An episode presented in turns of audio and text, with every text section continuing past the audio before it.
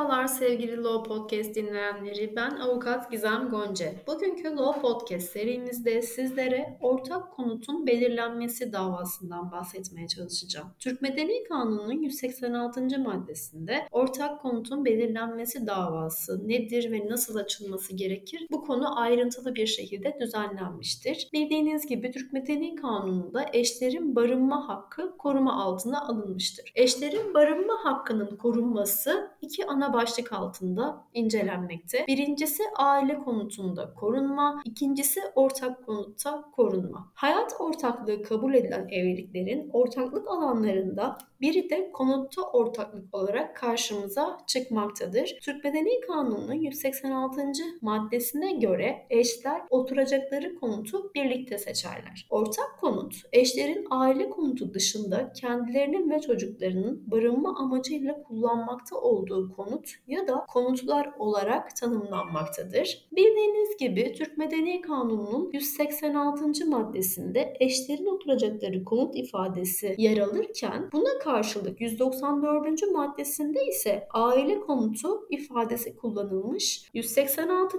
maddesinde eşlerin birlikte seçtikleri oturacakları konut ile aile konutu birbirinden farklı kavramlar olarak düzenlenmiştir. Türk Medeni Kanunu'nun 186. maddesine göre eşlerin birlikte seçtikleri oturacakları konut kavramının karşılığı aynı zamanda ortak konut olarak da anlaşılmaktadır. Örnek vermek gerekirse Türk Medeni Kanunu'nun 164. maddesine göre eşlerden biri evlilik birliğinden doğan yükümlülüklerini yerine getirmemek maksadıyla diğerini terk ettiği veya haklı bir sebep olmadan ortak konuta dönmediği takdirde ayrılık en az 6 ay sürmüş ve bu durum devam etmekte ve istem üzerine hakim tarafından yapılan ihtar sonuçsuz kalmış ise terk edilen eş boşanma davası açabilir ve diğerini ortak konutu terk etmeye zorlayan ya da haklı bir sebep olmaksızın ortak konuta dönmesini engelleyen eş de terk etmiş sayılmaktadır. Davaya hakkı olan eşin istemi üzerine hakim esası incelemeden yapacağı ihtarda terk eden eşe 2 ay içinde ortak konuta dönmesi gerektiği ve dönmemesi halinde doğacak sonuçlar hakkında da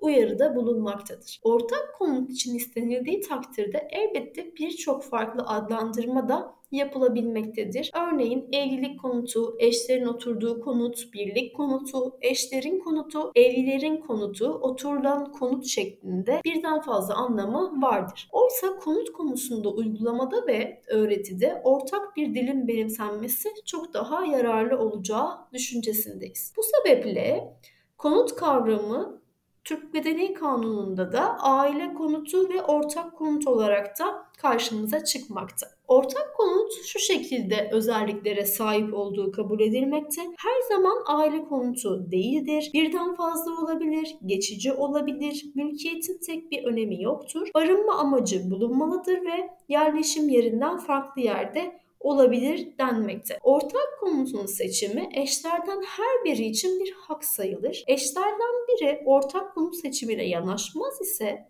Diğer eşin ortak konutun seçiminde yer olarak anlaşmazlık varsa eşlerin birlikte ya da eşlerden birinin aile mahkemesine başvurması gerektiğini kanunda düzenlemesinde görüyoruz. Ortak konutun seçiminin yapılamaması sebebiyle kendisine başvurulduğunda aile mahkemesi hakiminin öncelikle eşlerden biri ortak konut seçimine yanaşmıyor ise kaçınan eşi ortak konutun seçiminde yer alarak anlaşmazlık varsa eşleri birlikte uyarmakta. Aile mahkemesi hakimi eşlere oturacakları konutu birlikte seçmeleri gerektiğinin yanı sıra birlikte yaşamak ve birbirlerine yardımcı olmak zorunda olduğu uyarısında da bulunur. Bu uyarıdan sonuç alınırsa eşlerin uyarı sonucunda oluşan iradelerinin tespitine karar vermekle yetinmektedir. Aile mahkemesi hakimi eşlere oturacakları konutu birlikte seçmeleri gerektiğinin yanı sıra birlikte yaşamak ve birbirlerine yardımcı olmak zorunda olduğu uyarısında bulunmasına rağmen bu uyarıdan sonuç alamaz ise eşleri uzlaştırmaya çalışır. Uzlaşma gerçekleşirse uzlaşma doğrultusunda karar verir. Aile mahkemesi hakimi eşleri yükümlülükleri konusunda uyarıp onları uzlaştırmaya çalışırken eşlerin ortak rızası ile uzman kişilerin yardımını isteyebilir. Bütün bu çabalara rağmen sonuç alamayan aile mahkemesi hakimi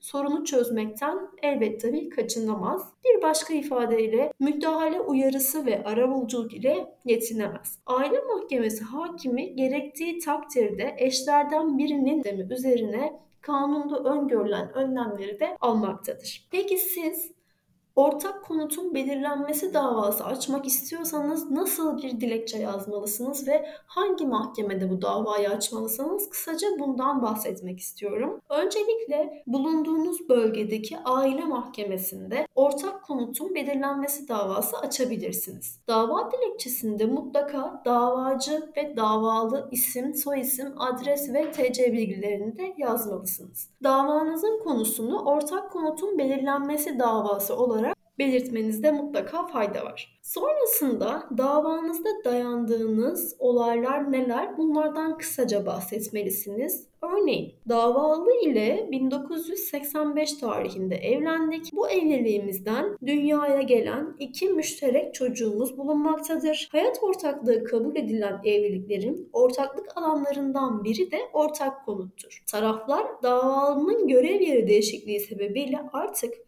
Ankara'da oturacaklardır. Davacı kendi ailesi Dikmen'de yaşadığı için ortak konutun Dikmen'de belirlenmesini isterken davalı Yargıtay'a yakın diye aşağı Ayrancı'da oturmak istemektedir. Eşlerin oturacakları konutu birlikte seçmeleri asıl ise de ortak konutun yeri konusunda taraflar anlaşamadığı için hakimin müdahalesini isteme zorunluluğu doğmuştur ve siz bu sebeple de ortak konutun belirlenmesi davası açtığınızı izah etmeniz gerekmektedir. Mutlaka dava dilekçesinin deliller kısmına nüfus aile kayıt tablonuzu, varsa tanıklarınızı ve ekonomik sosyal durum araştırılması talebinizi de eklemelisiniz. Bu şekilde dava dilekçenizi oluşturduğunuzda aile mahkemesinde davanızı açtığınızda hakim gerekli incelemeleri yapacak ve karara varacaktır. Yargıtay'ın bu konuda verdiği çok önemli kararlar mevcuttur. Kısaca bunlardan bahsetmek istiyorum.